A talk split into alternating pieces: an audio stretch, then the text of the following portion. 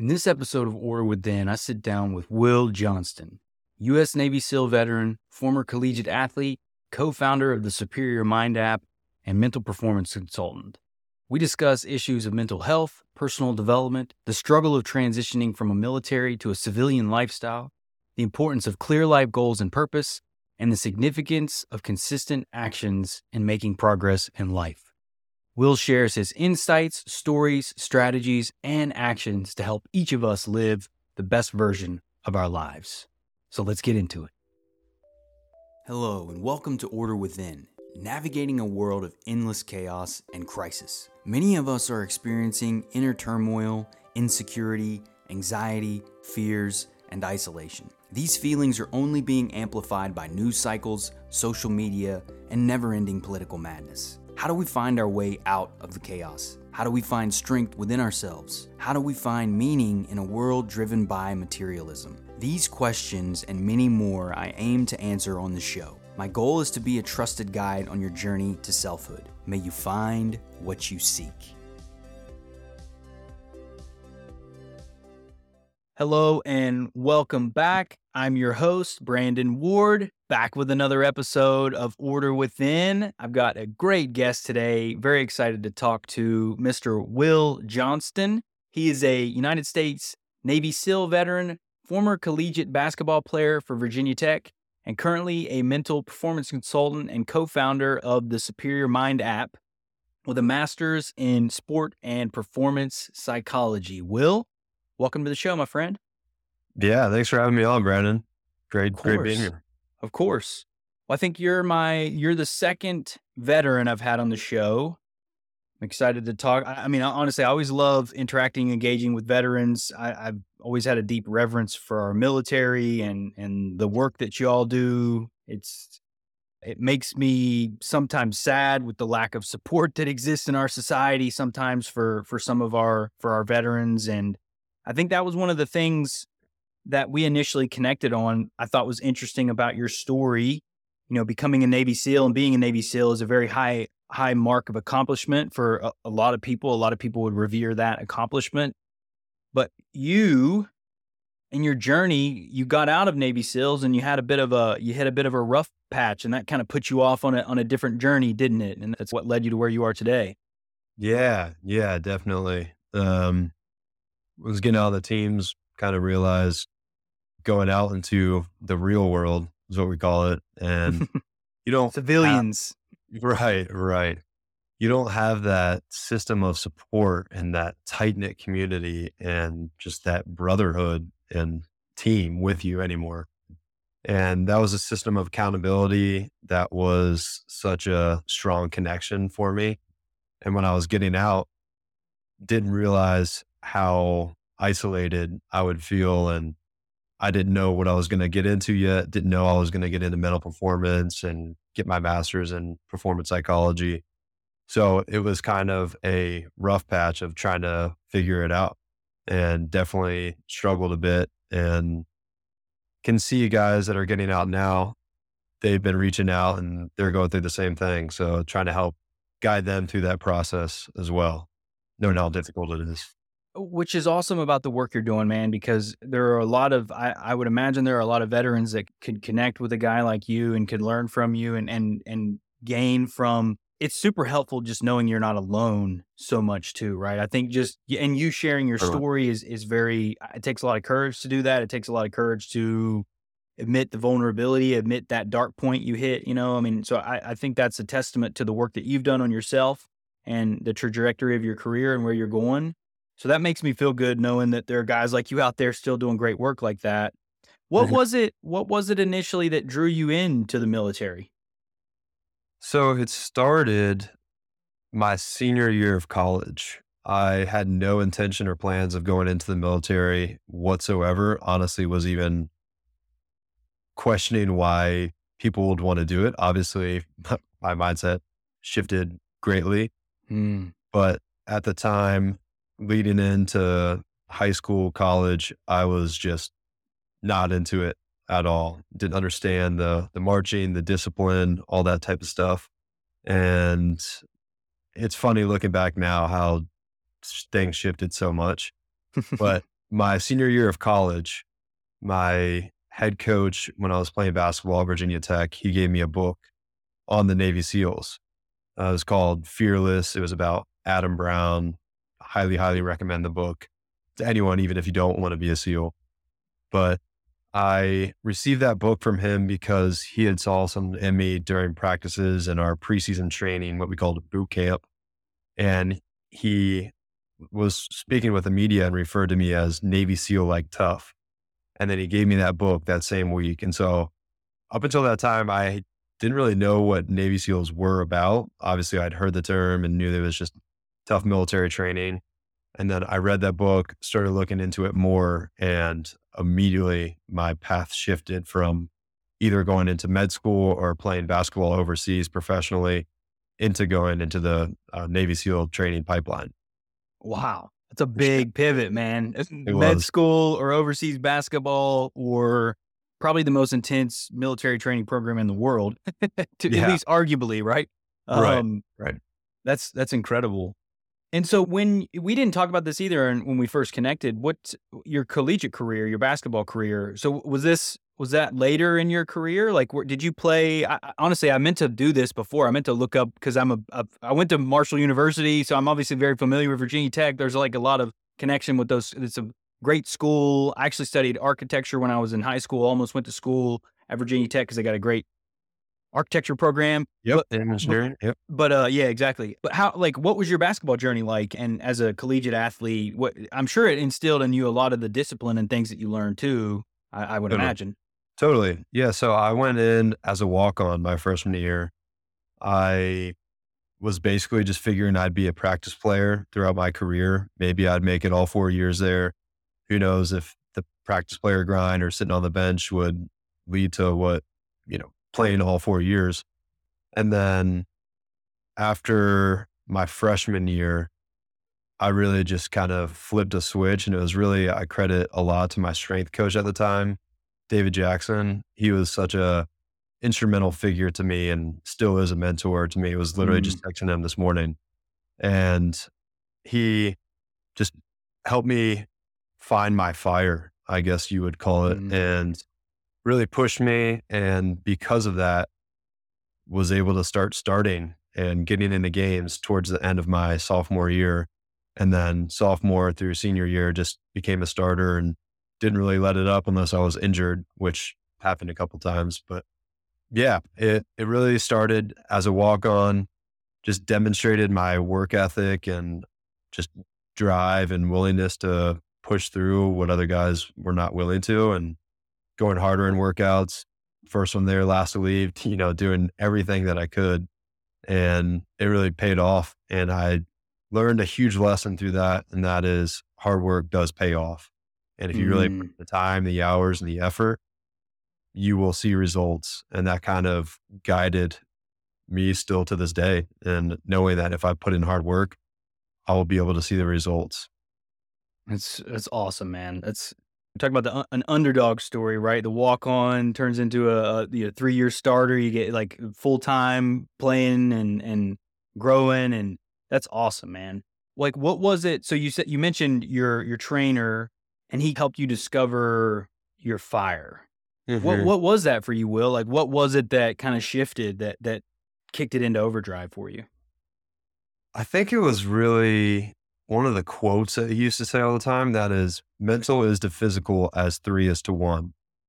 And so basically saying that mental is three times more important than physical. And so Oh wow. Once I, yeah. Once I that really just resonated with me big time. And because of that, it was like, yeah, I don't have all the physical gifts and the talents that some of the guys that I'm playing with here in the ACC. You know, most of them are going on to play in the NBA. A lot of them are first round, second round draft picks. So I realized I'm never going to be able to jump as high, be as fast, be as strong, be as quick, be as talented as these players. But what I can do is be mentally tougher than them.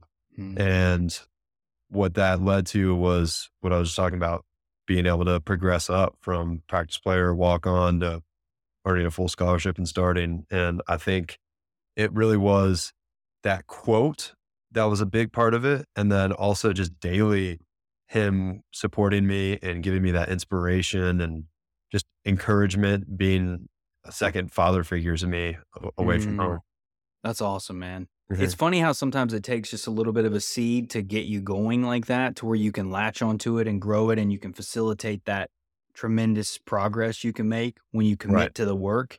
And it is a switch, man. There's a light switch that goes off once you recognize because we all know extremely talented people that don't amount to much in their life. And then we have people that don't have anywhere near that level of talent that people come into the world with or develop as they get older.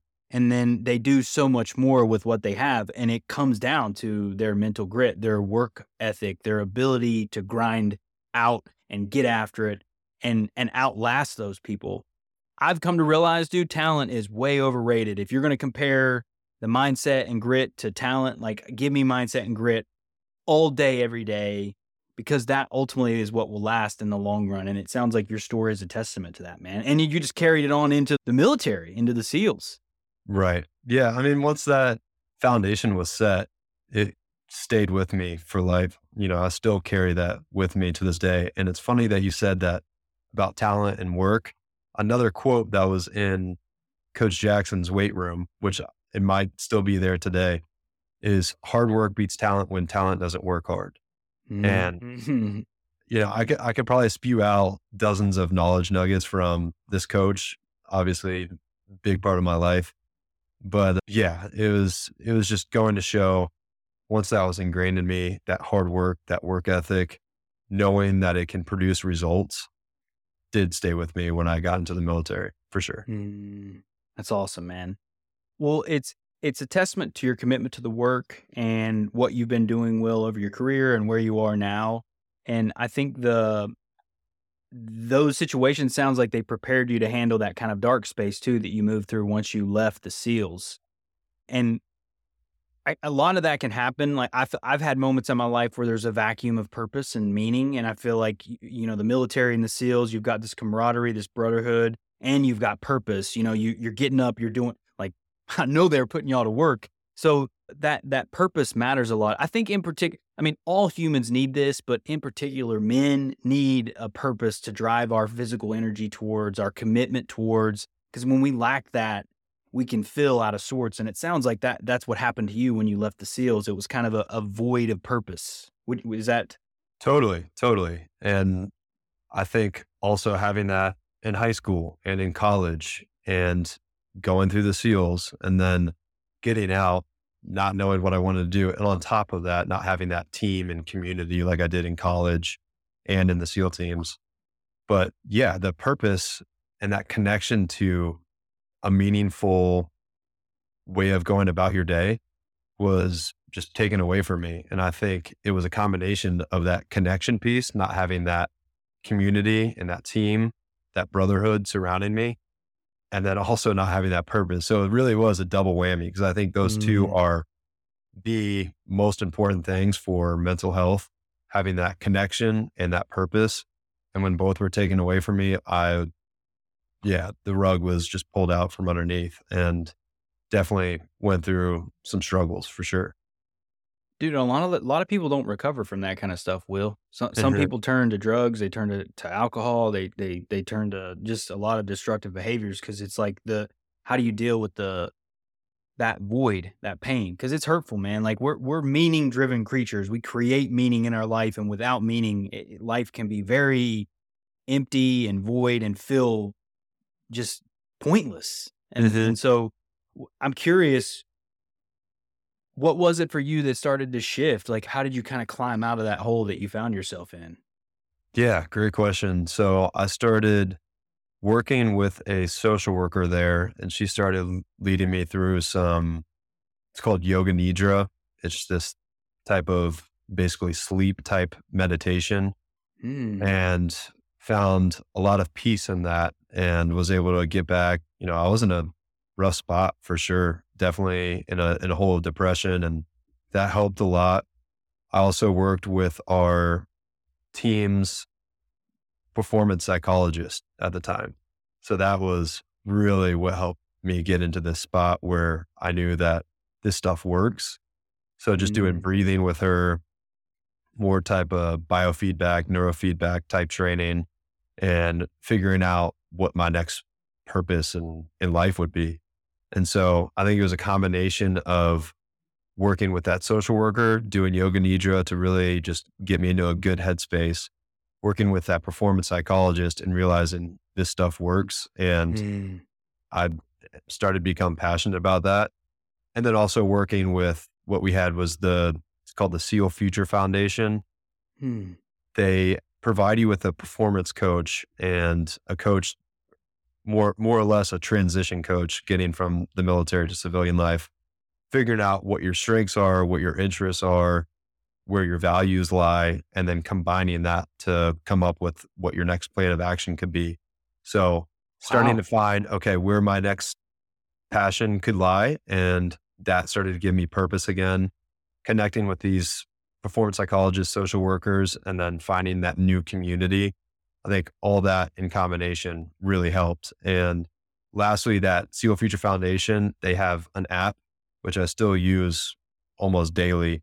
And it's a community of SEALs that have gotten out and are located in different places throughout the country. And so Super cool. there's there's like a Denver community, which is where I'm located now, communities all over the country, and there's a SEAL group as well where guys can share insights of what's going on in their life. Maybe they're sharing jobs, maybe they're just trying to help someone else out. It's just that community, and I'm still connected with that, which is incredible. That's amazing, man. So was that was that through resources from the military and the government, like to help you Mhm. get all connected with the social worker, the psychologist, and then this? Fi- is the SEAL Future Foundation is that a nonprofit organization or is that a I'm part of the government? Okay, Yeah, yeah, it is. Because uh, that those types of organizations are absolutely the ones that I love to support, and I, I hope that listeners out there, like I'll make sure to link to that too because it sounds like they're doing great work building community and offering y'all resources once you get out because Yeah, so important, phenomenal. man. Yeah. phenomenal. And ev- ev- like I was saying, some guys that are getting out now, going through some of the same struggles, pushing them towards that app and towards that nonprofit. So so hopeful. That's that's uh, that's awesome. Mhm. Well, then, so was it your work with the sports psychologist that started to to inspire you maybe a little bit to get going with your own journey as a performance coach and, and pursue a master's degree? Definitely, definitely. And when I was working with her, that's when I realized, okay, some of these techniques work. Like doing this breathing really gets you in a calmer headspace, and then I can Mhm. think more clearly. So with that, I know that I can perform better once I'm in a good mental spot. But if I'm super stressed out, I'm anxious, not having, you know, just not in a good headspace in general, probably not going to be able to perform like I want to. And so it was being able to overcome those mental hurdles and obstacles myself personally, working with this performance psychologist, that I realized, okay, these work and this is something that I'm passionate about. I really enjoy this, following where your interests lie and what gets you excited and mm-hmm. energized. And that was it. So that really is what put me on that path to performance psychology. And I will say that I originally and still to this day am not super keen on going back into military and working, especially not with SEALs. I think honestly more interested in working with the athlete side just because just where I find my interests lie more. But I do really get just pleasure and joy out of helping veterans that have gone through the same thing as me. But- Mm, As far as performance enhancement, really enjoy working with athletes. super cool. Well, what I love about that, Will, is, you know, with personal development, man, it's often we find ourselves in dark places. We have to assemble and uh, discover tools. Sometimes it's people that help us find those tools, but we have to take those tools, we have to pick them up and we have to use them and apply them in our own lives. And ultimately, that gives us the power. And so no matter where we come from, that's what's cool about this work is you can share tools and strategies that can help potentially, but we have to pick up those things and apply them in our life. No one can rescue us. No one can save us. I mean, you mentioned several people that have influenced you and impacted you in your life in this interview already. And, but none of that matters if you don't apply those things in your life. So uh, kudos to you for doing that, but also listeners realizing like we can listen to a million podcasts, we can read a million books, we can have the best performance coaches in the world, but if we don't take what they're teaching us and apply it, our life's not going to change. I mean, you're a testament to that, Will. And and it's interesting to me that you feel yourself drawn more to the athletic side because that's the go where the energy flows, right? The best thing that's that's good. That's a, wise decision for sure. But right. it's it's cool because you can point to your your SEAL vets, your friends, and say, guys, this worked for me. Check it out. Because it sounds like there's already a great process in place to support former veterans and, and help them with the mental health side. And then, dude, perhaps you know some of these guys go through that work. They might be coming up to you, and you get you all can bring them up on your team at, at the company you're building right now and growing right. as a as a performance coach too. But right, um, eh, so how long have you from when you made the pivot, you got your master's degree, and then you're you're now doing you're with the company that you're with. You're a co-founder there. Like, what? How did that come about? Yeah, so I was getting out, and like we were saying, I found performance psychology, and that was what I was passionate about. So then, wanted to get my master's so I can have that degree and certification behind my name. So it's not just oh, I think having that credibility as a SEAL and as a former Division One athlete is is huge. But then adding that educational piece to say, okay, these aren't just rooted in personal experiences. This is also based in what science and research is saying as well. So having that backing was important to me. Hmm. So went to University of Denver and got my master's in sport performance psychology from that school and great university. Loved it there. It was a great program. Learned so much more than my personal experiences. And so from there, I received an email, I think it was towards the end of my first year of the program, that this app called AP Tennis, it was a mental performance app for tennis players.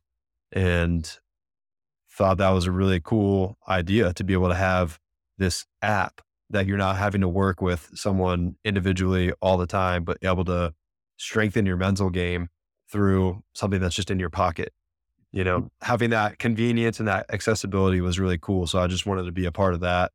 So I joined that towards the end of my first year in the program. And then I think it was towards the second year of the program, we really wanted to expand our market and not just target just tennis players, obviously knowing that we were helping a lot of tennis players and, and doing well in that market, but knowing that really everyone is a performer if you think about it.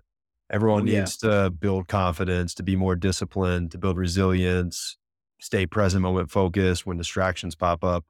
In that regard, we're all performers, not just athletes in that. And so that I love that perspective, by the way, Will. Love that perspective. Right, right. And so that's when we started Superior Mind, the app that we just launched for working professionals, people, lawyers, doctors, accountants, podcasters, and literally literally anyone that wants to improve, expand their knowledge, build up their mental health as well, and just be where they want to be, reach reach their goals. Yeah, reach deep deep within and reach that potential that all of us have within us, right? Because that's the, totally that's that's a 100%. inspiring mission, man. Like and it is it's insane now with the capability of technology and how apps are available like I, so i went through a, a, a, coaching program called positive intelligence and they have a phenomenal app that helps you with your breath work all these different mindfulness practices that you can deploy. And I, I can attest to the power of having an app on your phone that can be there with you whenever you need it. There there is something to be said about that obviously the human connection is is critical to our, our well-being and mental health for sure. but when but mental reps that's what these apps allow us to do is they allow us to go to the mental gym and it sounds like that's what y'all are building there with your app and that's what i experienced as well. It's that wasn't like that five years ago even 10 years ago. Like when i was heavy in the dark space like this the whole industry has expanded and evolved so much man. And so like it's a time where there's a, so many messes with social media. There's a lot of people who have addictive behaviors. There's a lot of things to say, oh man, things are going really bad. But there's also so much incredible tools and technology now available to us that allows us to really become the best version of ourselves. And what I've come to realize, Will, what's cool about what y'all are doing is it's up to us. It's it's us. If we are the individuals committed and determined to make something of ourselves, we absolutely can, regardless of where we may find ourselves, regardless of the setbacks we may experience. It, that's why that mental toughness is so important because we truly can achieve amazing things, but we do have to put in the work, don't we? We got to we got to get in and you got to get in the mental gym, so to speak. Right. Yes, yes, you do have to put in the work and I think a big thing that we're trying to do is like you were just saying earlier, you can have all the knowledge in the world. You can read all the books, go through all the different apps and have everything, know what you need to do. But if you're not putting that into practice, then it's like you didn't even have the knowledge in the first place. It doesn't really matter that you got all that. And so, a big, big thing that we're trying to do is utilize performance psychology, especially visualization and mental imagery, to help turn that knowledge into action.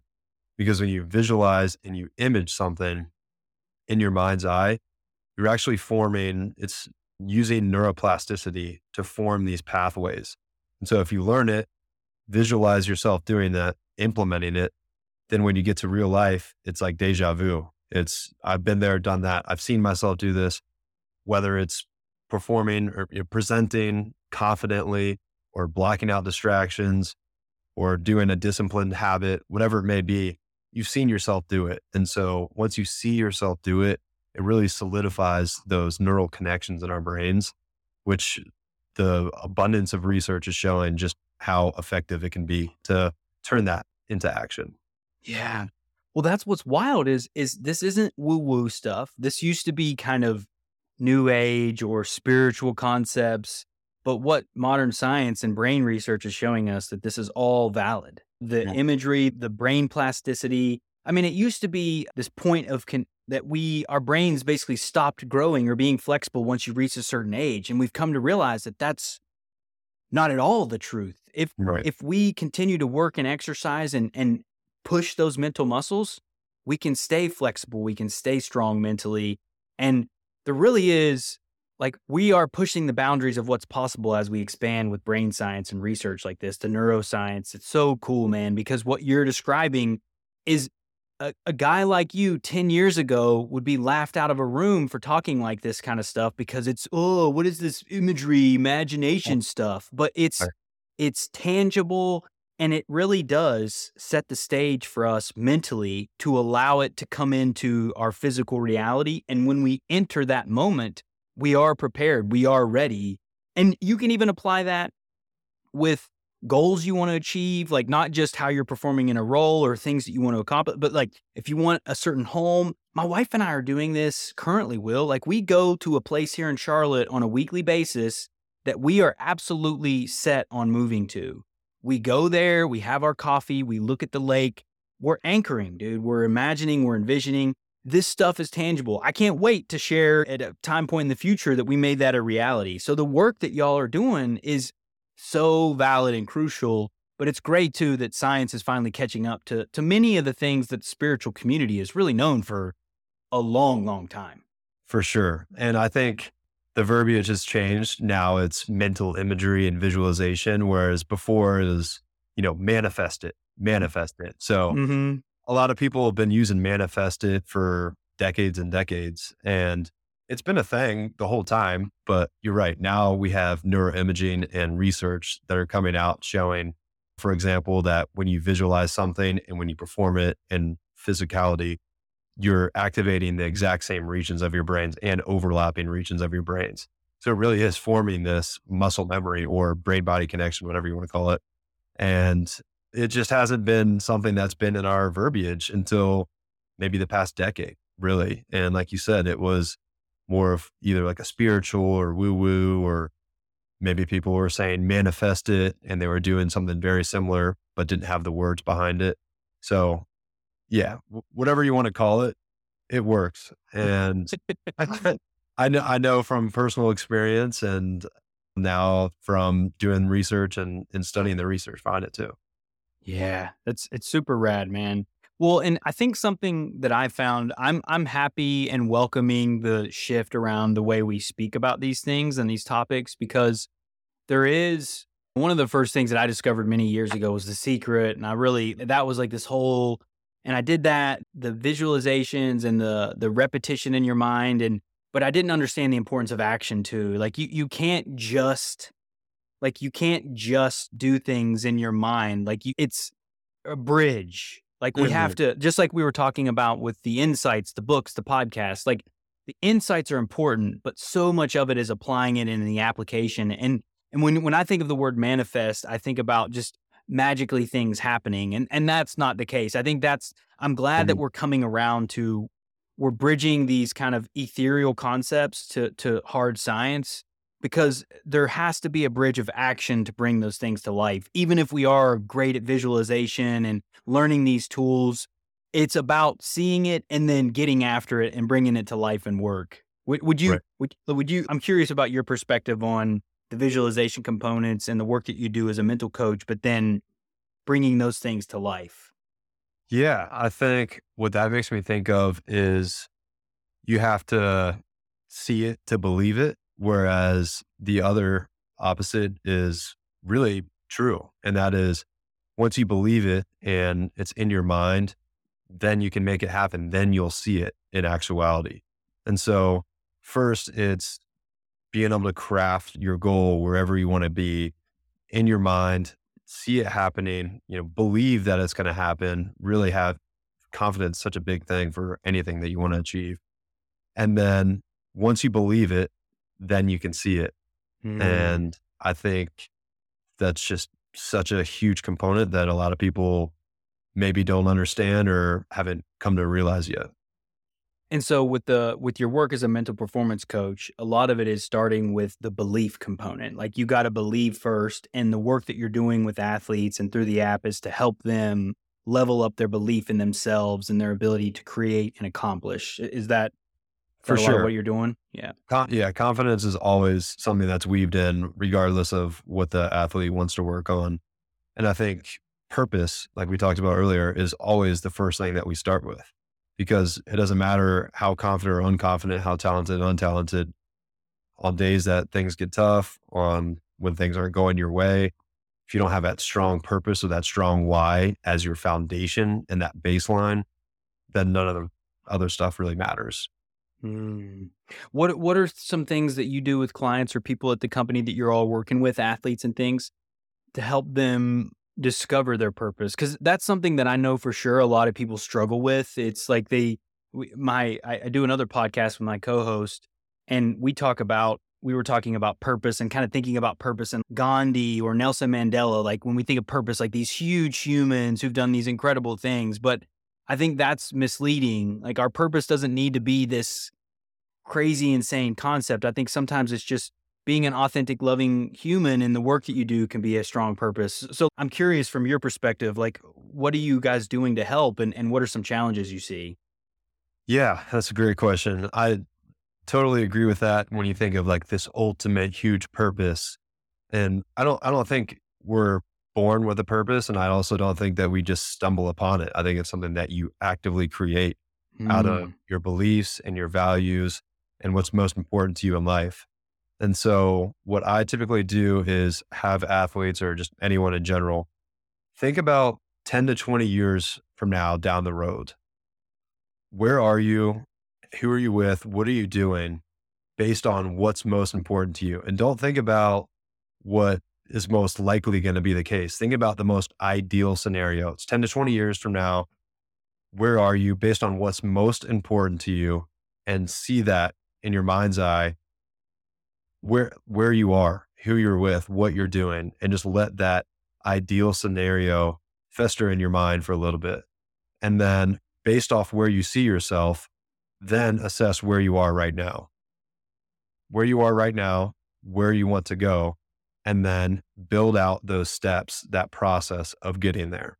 So navigating, it's like a GPS system. So finding that direction of where you want to go, creating those action steps of getting there, and the way you do that is listing out what do you believe in? What are my biggest, most important core values? What's most important to me in my life? Is it my work? Is it my family? There's really no right or wrong answer. If something, if your faith is more important to you than your family, or your work is more important to you than whatever, there's no right or wrong answer in finding your purpose. It's really mm. what are what is at my core most important to me at the end of the day if everything else was stripped away? These are most important things to me. Where do i see myself in 10 to 20 years in the most ideal scenario? And then getting there living living with purpose is taking those steps to get you to that ideal place that's aligned with your core values mm, man that's a phenomenal exercise man i love that and that's cool because listeners who are tuning in, y'all can do that yourselves. If you're struggling with purpose or if you're feeling uncertain about what that is or just overwhelmed with the concept of purpose, which I think happens to a lot of people. That's what I was mentioning earlier. That's a very practical exercise you just mentioned, Will, that you could uh, deploy in your life and and lean into what it is. And you also said something very important that's what matters to you is what matters, not what society tells you or not what your family tells you. Like you need to know your values and what those values are. If it's making a billion dollars, then fine, but make sure it's in your heart. If it's having a family and just having a good job, but you want to prioritize your kids, that's great too. There's no right or wrong answer. I love that you said that because it's the wrong answer is doing something that you think other people want you to do. That's the wrong thing the right. the right answer is honoring what it is that lives in your heart and then aligning your life to it each day, right? Bit by bit. Eh, we also don't recognize the compounding components when we shift our perspective like that and start doing little things. I made this mistake when I was younger, Will, is I had always had big vision for my life, but I would get overwhelmed with how I go about making changes. And I would try and make these massive changes they would never stick. It was just, you know, but because so we have to learn and realize that big changes happen in small, tiny steps, right? Mm-hmm. Like, and you do it bit by bit. And then over time, you'll look back 10 years later and be like, dude, I'm, I'm completely different than the person I imagine going back and talking to yourself 10 years ago, thinking right. about how different you are, right? So when when we get overwhelmed from some things like that i'm curious from your perspective will like what are what are some things that you think we can do to ground these concepts in everyday life as a practice? Yeah i love that. It's really breaking it down into the smallest segments chunks possible. Hmm. and i've worked with athletes that are okay now i want to play in college you know high school athlete that wants to reach the college of their dream or college athlete that wants to play professionally or whatever it may be, reaching to that next level. Typically, what you see is an athlete is, I need to increase my bench. I need to run faster. I need to do this, this, this. And they have all these bodacious goals, which is great. And I love the, the drive and the aspirations to do all these things. But you have to break it down into bite sized chunks. And when it really comes down to it, I think what I resort back to is in Hell Week of SEAL training when you're going for a week straight without stopping. On Wednesday, you get about an hour nap. Thursday, you get about an hour nap. But other than that, you're constantly, constantly going. And so if you think on Sunday, two days from now, four days, five days from now, I'm not stopping. This is not going to stop this whole time. It is completely overwhelming and you'll never make it there. But if you tell yourself, all I got to do is make it through this evolution right now. Maybe the evolution involves running 30 miles. Maybe it's just, okay, I'm just going to make it to that next pull up there, or I'm just going to make it to my next meal. Just really, really break it down. And when you break it down to those bite sized chunks, not one single chunk is going to be too hard. But when you try to see from that whole huge picture, I need to get there, that's when things get overwhelming. And that's when you either quit, you get hurt, you don't mm. reach that end goal which is really breaking things down. And so when you're talking about what you just asked change, where do you want to go?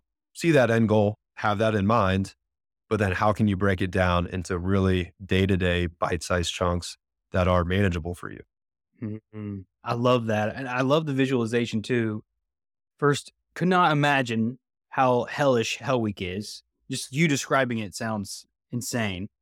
But also how I could thinking about it from a an obstacle or something to accomplish, if you were to think about the week itself and your Monday or, or Sunday, you know, early, dude, you're done. You're already done. Mm-hmm. But like you said, if you can think about, I'm going to get through this exercise or I'm going to hit that pole or I'm going to get through this meal, you're now, And what ends up happening, and this is what we don't realize, is momentum starts to build. We start to gain confidence in our ability to say, you know what, actually, I can do hard things. I can push through challenging situations. And you start to gain momentum from your own progress of little victories. And those little victories are what end up making big accomplishments over time and over expanded periods of time. But if we don't realize it's the little moments, the little wins, then we never allow ourselves to even get to that point, do we? Right, right. And that's what life is. Life is little victories. And if you're living for that big victory, you're, to have a tough time getting through the day to day because those come once in a blue moon. Every, you know, every once in a while you get a huge victory, but if you're not paying attention to and not just paying attention to, but acknowledging and even celebrating, really looking back and giving yourself a, a pat on the back for the things that you did. And like you said, that is what builds momentum that builds confidence and it's extremely empowering to know that you can get through those small chunks and those difficult things, those small little wins. Once those start to add up, it's phenomenal. And you do reach that big, huge victory, but it really is through those small wins, daily, daily struggles and overcoming those that lead to the big wins. Yeah. And I love too that you talk about life is a journey really that that's something too that i've had to learn that as well the hard way is chasing the big accomplishments. If i can only do this then i'll be this. If i only have this much money then i'll be happy or et cetera et cetera. All of us do this. I, I did that a lot when i was younger but i the, that was a mistake that many of us make and realizing that life is a journey it really is this it's a lifelong journey. It's not about the accomplishments that we achieve. It's the participation in life itself, the actions, all the learning, the growth. What changed for me, Will, is I read Mindset by Carol Dweck. And mm. that is, I com- I didn't realize one, how fixed my mind was with like talented people. I just simply thought I didn't have the ability or the skills to do certain things. So I never tried. I also didn't realize that making mistakes is actually a wonderful thing that's okay. how you know you're in the game, you're in learning, you're growing. And so the shifting around the mindset of, of leaning into mistakes and learning and growth and going more to a, a journey perspective versus the end state or the, the place that you're trying to go. If we focus on that place, we literally will miss all of life. Because if you have big goals, it might take you 30, 40 years to legitimately achieve them. But if you're only going to be happy when you achieve them 30 or 40 years later, your whole life is gone. Mm-hmm. Mm-hmm. So it is important that we balance that, isn't it? For sure.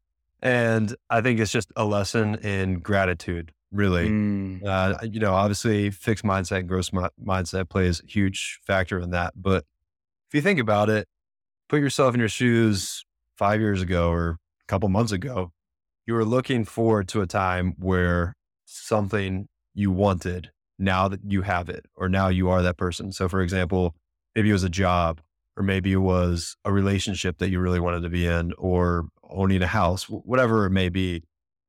One of those things you have now. And I guarantee you it's not something that you're looking at from perspective of back then. So back then, maybe five years ago, I really wanted to be in this relationship and own this house. Well, now you're there again whatever example it may be. But are you feeling that same sort of fulfillment and that same sort of anticipation that you had five years ago now that you're in that spot? And my guess is probably not. And that's because you're looking forward to it as this end all be all. This is, this is it. And then you have it and it's really not. It's really not all that you chalked it up to be. Yeah, it's, it's awesome, but it really takes those being grateful for everything along the way and being grateful for what you have because what you have that is what brings happiness and contentment and knowing that you're just grateful for the, the steps along the journey. Yeah, man. That's a gratitude practice was one thing that really transformed my life because it's easy to forget how far we've come, the things that we accomplish, what we achieve, what we have, and to because our that's what our brains do too. They level set. The moment we have these big hits, we have these big accomplishments, we feel this elevation on it, and then we drop back down to our baseline. That's just, that's going to happen with all of us, no matter how much incredible things we achieve. That's also the danger of success if we don't learn these things internally because you can destroy yourself. And there's a lot of the episode that I released today, it's the 16th today, November. Mm-hmm. Alexa Carter was the episode that came out today. She achieved success very early and she was in Hollywood and Disney and all this stuff. And she learned about all the toxicity of that. And my point is, Will, is if we don't learn these things, gratitude practice, journaling, breath work, meditation, the importance of community, being in nature, like we can forget all that and we can get consumed by success. And ultimately our goals can be the thing that are our demise. So that totally. gratitude is the counter to all that, isn't it? Right. Yeah. Gratitude. And in addition to what you were saying earlier, is looking at failures and mistakes as key players and getting to where you want to be. And obviously, I just touched on gratitude, but as far as viewing mistakes as stepping stones into success, so big. I mean, think about anything that you've achieved that you consider a success. I guarantee you went through struggle, you made mistakes, you failed over and over and over again along the way. And, and so if you can view those as the catalyst, as the stepping stone, as the pathway to success, then that that mindset is going to get you to where you want to be. But when you view those as, ah, oh, this sucks, or I can't believe that happened, or just really focusing on those problems and everything that's not going right and those things as detriments along your journey, then you're never going to get to where you want to be. But as soon as you look at that as stepping stones, as that catalyst, that's where you find success. Well, I mean, I got to say, Will, that was a personal game changing point for me. Once I started realizing that these were opportunities to learn, to grow, they were actually blessings. They're signals to where you can get better, to improve upon. Like, dude, there's so many things that I'm doing today that I had no clue how to do five years ago. Not a single right. clue. And, but it was only through learning, making mistakes, picking myself up, growing. All right, wait, I did this wrong. Let me go see what's up with this. Let me talk to somebody else who's done it. Let's see what their perspective is. Let's read some books on it, apply. It's, it's again, it's coming back to that learning and application, learning and application. And that's what mistakes are is they're, they're signals, they're learning points for us to adopt, grow from, and then apply and adapt. Like it's, but that, what is crazy about this is it becomes fun. You don't, you're not embarrassed about mistakes or you don't try to hide them, which is a components of the fixed mindset. You embrace them, you lean into them, you celebrate them. You know, all right, this mistake means I'm one step closer to where I want to be. Every time I'm doing these things, I'm getting closer and closer to where I want to be. But it takes time to get to that point, doesn't it? You got that's the mental component of it all, isn't it? Right, right. Uh, I think prefacing and having that realistic expectation is so, so important. Because if you think, oh, I failed, I made a mistake, woo, you know, this is right off the get go. It's not going to be like that. It typically is pretty uncomfortable and it's not a good feeling. When you're in the moment of a failure, of a mistake, yeah, it's difficult and it's something that you will feel, and your emotions are powerful things. And what you have to realize is that it is a process. And maybe you make a mistake and then two minutes later you realize, okay, that was actually good because now I learned. Now I learned this lesson from it. But maybe it's keep going down the road and it's a little bit faster and faster and faster that you realize, okay, right after the mistake happens, this is this is a good thing. But sometimes it really does take a process of getting to that point so that you can see the mistakes and failures that you make as good things and teachers and those stepping stones. But going in again with that expectation that it's not going to be happy go lucky, sunshine to rainbows when you're making mistakes and failures right off the get go. And maybe yeah. not ever, but still being able to view them as teachers and as good lessons learned to get you where you want to be. Yeah. Well, and that's that's a great point, man, cuz it, it is going to be very uncomfortable regardless even and like the more you get used to this, it's still uncomfortable. I think that's the big thing is is get comfortable being uncomfortable. If if you're going to stretch it and reach to to find fulfillment because it will it'll just make the process more enjoyable. It doesn't mean it's going to be easy, it doesn't mean you're not going to struggle, you're going to have crappy days. You're going to have crappy time periods, like when you're trying to do incredible things, if, if you're striving to do and live an authentic life. And when I say incredible things, I mean living true to who you are, living true to your values, living an honorable life, regardless of what other people say. No matter what, that that doesn't mean you have to go out and build some epic company. If you're living honestly and authentically in your life, in an ordinary life, that's an extraordinary feat because the world is constantly trying to push us towards certain things. We're constantly being told what's right or not right, what you should be doing, what you shouldn't be doing. So if you have the courage to stand up and live true to those values, regardless of what the world around you says, you're living an extraordinary life. That's that's my perspective. For sure, for sure. And I really want to tap on that comfortable being uncomfortable thing because I think that's an expression that's used a lot, but I don't think it's very much clarified as much as it should be a lot of times. And I think the way I like to teach it and describe it is that getting comfortable being uncomfortable is never really a thing. You're never going to be comfortable being uncomfortable, but you can get more used to being uncomfortable. And when you're used to being uncomfortable, pushing yourself a little bit outside that comfort zone, which another key aspect is bringing yourself back into it. Because if you're constantly overstretching too far, you're going to burn out, and that's not yep. a good thing. But if you're always sitting inside that comfort zone, that's not going to lead to anything either. So getting used to pushing yourself out a little bit outside your comfort zone, coming back in, recovering, and then pushing yourself back out again, getting used to that process of feeling uncomfortable. I think a lot of people misunderstand the comfortable being uncomfortable thing because really when you're uncomfortable, it's, it's never, uncomfortable. right. It's exactly. Not. Yeah. So it, it really is getting used to it. That's that's a great point, man. I love that. That that honestly is a great point because you, you really aren't comfortable. It's not like I'm comfortable when I'm in my robe and I'm downstairs on my couch chilling out with my wife and my little girl and we're right. watching a Disney movie. That's comfort. But right. when I'm out stretching myself, doing things that are I don't know how to do, or I'm this this is I, I, that's a great clarification because, mm. but you the key is is you learn to lean into that you learn to embrace that discomfort and i think that's the thing is it's like that's what you're saying is is exactly. embrace the discomfort get good at in leaning into it but then coming back recovering resting rest is super important man people don't like you can't understate rest and the value that rest has mm-hmm. in our mm-hmm. life and recovery and i love that you brought that up but so right. will i want to i want to if you can what is how can the audience get in touch with you and what you're working on? And then a, a, final kind of parting message that you have. So, so we'll do those in two parts if you will. Okay. So getting in touch with me you can find me on linkedin.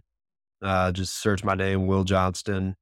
And you can also find superior mind when i'm working on through our website superiormind.app it's also on the app store and google play. If you just type in superior mind and it's one word, but it should come up if you put it in two words. So Superior Mind, one word together.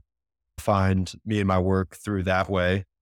Not big social media guy, so if you'll have a hard pressed time finding me on social media, I do have an Instagram, but yeah, it's Facebook, no, TikTok, no, Twitter, no, or X.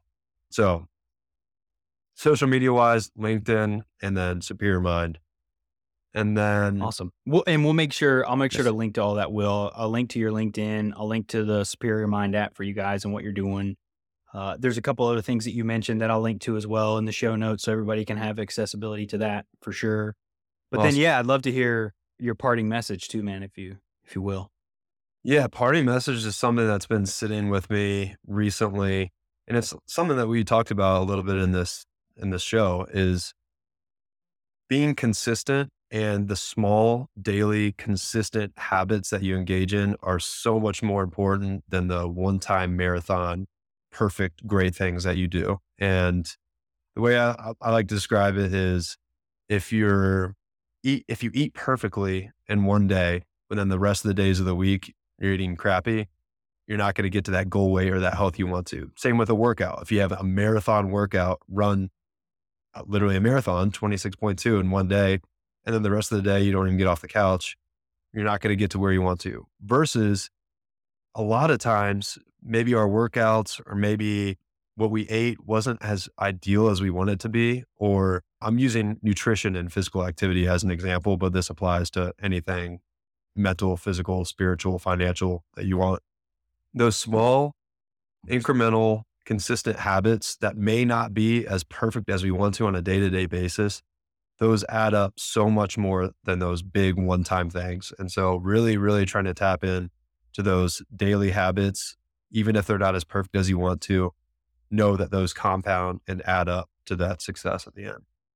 I love it, Will. That's a phenomenal closing message, man, to really ground. Because some of this stuff, it's easy to get lost in high level concepts. It's something that I really want to, I take pride in is, is trying to ground these concepts in practical strategies that people can apply who are listening. And I think that's a great way to, to really ground it in practicality, man. Because it is, though, we we overestimate what we can do in a day, but we underestimate what we can do in a decade. And and that's mm-hmm. exactly what you're pointing to is is don't underestimate what you can do in a decade and focus on those small tiny wins each bit by bit and just trust the process, isn't it? It's a lot of mm-hmm. trusting the process. Totally. Well, Will, man, this was this was a, a, a great treat, brother. I really appreciate you coming on to the audience. I hope you found value in our conversation. If you found value in it, please share and, and subscribe if you can. This is really what it's about having great guests on like Will and sharing concepts and strategies that have helped helped each of us really grow in our own journey of personal development. I think that's what's so cool about the world we live in now is kind of moving away from the whole expert, everybody, you know, like we all have purpose, we all have passions and how we pursue it. We can all grow and become phenomenal humans. And I think it's great that each of us bring that wisdom and experience and journey to it. So, Will, man, thanks for sharing yours, brother. I appreciate it. Yeah, thank you so much. Um, listened to some of your episodes and I've learned a lot through that. And so I really appreciate what you're doing and putting out such great content and impacting many people's lives. So really appreciate what you're doing and thanks for having me on. Well, dude, that means a lot. It really does. That's honestly what it's about. I, I really, really appreciate that. So so, Will, thank you, brother, for the audience. Appreciate you guys. Y'all, we'll be back uh, every Thursday as we usually are. So, until next time, y'all. Thank you for listening to Order Within. If you found the episode helpful, please consider sharing, rating, and subscribing. New episodes will be released every Thursday at 11 a.m. Eastern Standard Time. Until next time, y'all.